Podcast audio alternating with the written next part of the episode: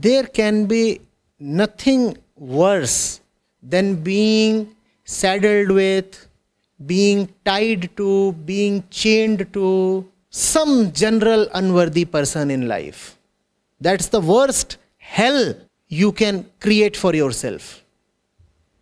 Don't do that.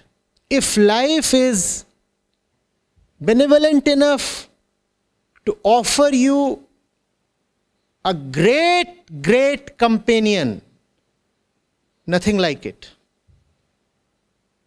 But if you cannot have a great companion, live all by yourself, your solitary existence is 200 times better than being coupled with a mischief maker.